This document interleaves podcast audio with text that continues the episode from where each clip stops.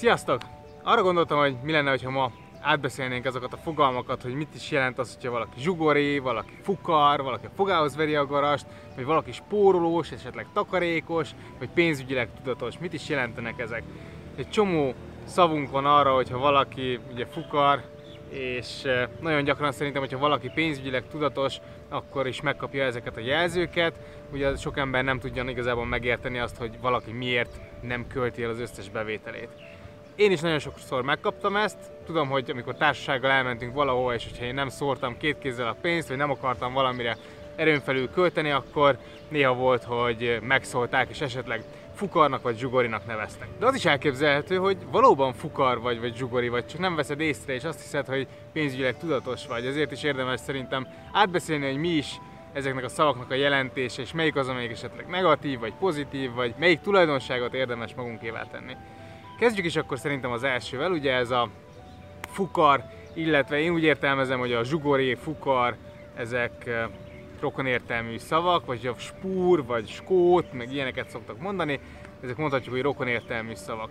Szerintem ezek arról szólnak, hogyha valaki már annyira nem akar költeni, hogy, hogy már az alapvető szükségleteire sem költ megfelelően. Ennek a, a motivációja más szerintem, mint hogyha valaki takarékos. Hogyha valaki takarékos, akkor az árérték arányt nézi. Ő nem a pénz szeretete miatt nem költ, hanem azért nem költ esetleg, mert a pénzéből a lehető legtöbbet akarja kihozni. Ezzel szemben a fukarember, vagy a zsugori ember, az pedig egyszerűen azért nem költ, mert magát a pénzt szereti, vagy fél elkölteni a pénzt. És mindegy, hogy igazából milyen értéket kap a pénzért, hogy mindig a legolcsóbbat akarja megvenni. Fukar embert azt onnan lehet fölismerni, hogy minden nagyon-nagyon olcsó rajta, tehát a ruházatából is látod, hogy, hogy lepusztult, hogy 8-10 éves cipőbe jár, szakadt ruhában jár, esetleg az egészségére se költ, már az étkezése is olyan, hogy, hogy már az alapszükségleteit sem fedezik, tehát egészségtelenül étkezik. Tehát nem költ, a fukar ember már olyan dolgokra sem költ, amire pedig egyébként szükséges lenne. Ugye a pénzügyi tudatosságnak egy, egy viszonylag alap képessége, vagy alap szükséglete az, hogy, hogy meg tud különböztetni a szükségleteidet és a vágyaidat. Szerintem a takarékos ember az egy racionális határon belül visszafog az, a vágyaiból, és nem költ erőn felül, tehát tudatosan nem költ elő, erőn felül, tehát a vágyaiból visszavesz, de a szükségleteit azért fedezi. És a fukar ember ezzel szemben pedig már szerintem sokszor a szükségleteit sem akarja fedezni, mert a pénzhez ragaszkodik. A takarékos ember szeretne a legjobb értéket kapni a pénzért, a legjobb árértékarányt keresi, és hajlandó sokat fizetni valamiért, hogyha az tényleg megéri. A fukar ember ezzel szemben mindig a legolcsóbbat akarja megvenni. Képes átvágni a városon, hogy megvegye a csirkefarhátot, ahol a legolcsóbb. A fukar nem sajnálja az idejét, hogy megszerezzen valamit olcsóbban, és képes órákat utazni, képes alkudozni, nem sajnálja az erőt, energiát abba, hogy, hogy nagyon olcsón szerezzen meg valamit, és erre nagyon büszke, hogyha nagyon olcsón szerzett meg valamit. A takarékos ember ezzel szemben az egész életét úgy, úgy összességében vizsgálja meg, és hogyha ha mondjuk két órát kell utazni azért, hogy 50 forinttal olcsóban megkapjon valamit, akkor nem feltétlen teszi ezt meg. Tehát árérték arányban nem csak a, az árat értem, hanem az energia vagy az időbefektetést is. Tehát egy takarékos ember az, az racionálisan próbálja meg meghatározni, hogy most megérje neki annyit, vagy nem ér meg neki annyit.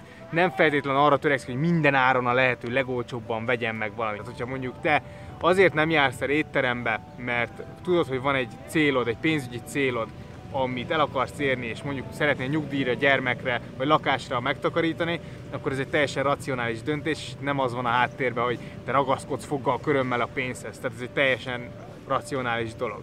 Hogyha viszont már gyakorlatilag az alapvető dolgokra nem akarsz költeni, mert sajnálod a pénzt, és igazából nincsen különösebb oka, miért neked ilyen, ilyen megszorításokat kellene tenned, és már radikálisan megszorításokat teszel, akkor mondhatjuk, hogy smucik vagy, vagy fukar vagy, de alig, hanem hogyha már ez van, akkor, akkor ez meglátszik igazából a kinézeteden is, illetve meglátszik magán az étkezéseden, illetve előbb-utóbb az egészségeden is. Tehát szerintem a fukarság, ez a smuzikság, ez semmiképpen nem követendő, nem megfelelő hosszú távon, és sokkal inkább érdemes racionálisan átgondolni. És akkor hogy jön képbe a pénzügyi tudatosság, ugye ami egy, egy másik fogalom szerintem, és nem feltétlen függ össze ezekkel, olyan szempontból, hogy ha valaki pénzügyileg tudatos, akkor szerintem azt jelenti, hogy tudja, hogy mire mennyit költ, tehát tudja, hogy mennyi bevétele van, tudja, hogy mennyi kiadása van ezeket, valamilyen szinten vezeti, de legalább képbe van vele, és tudja, hogy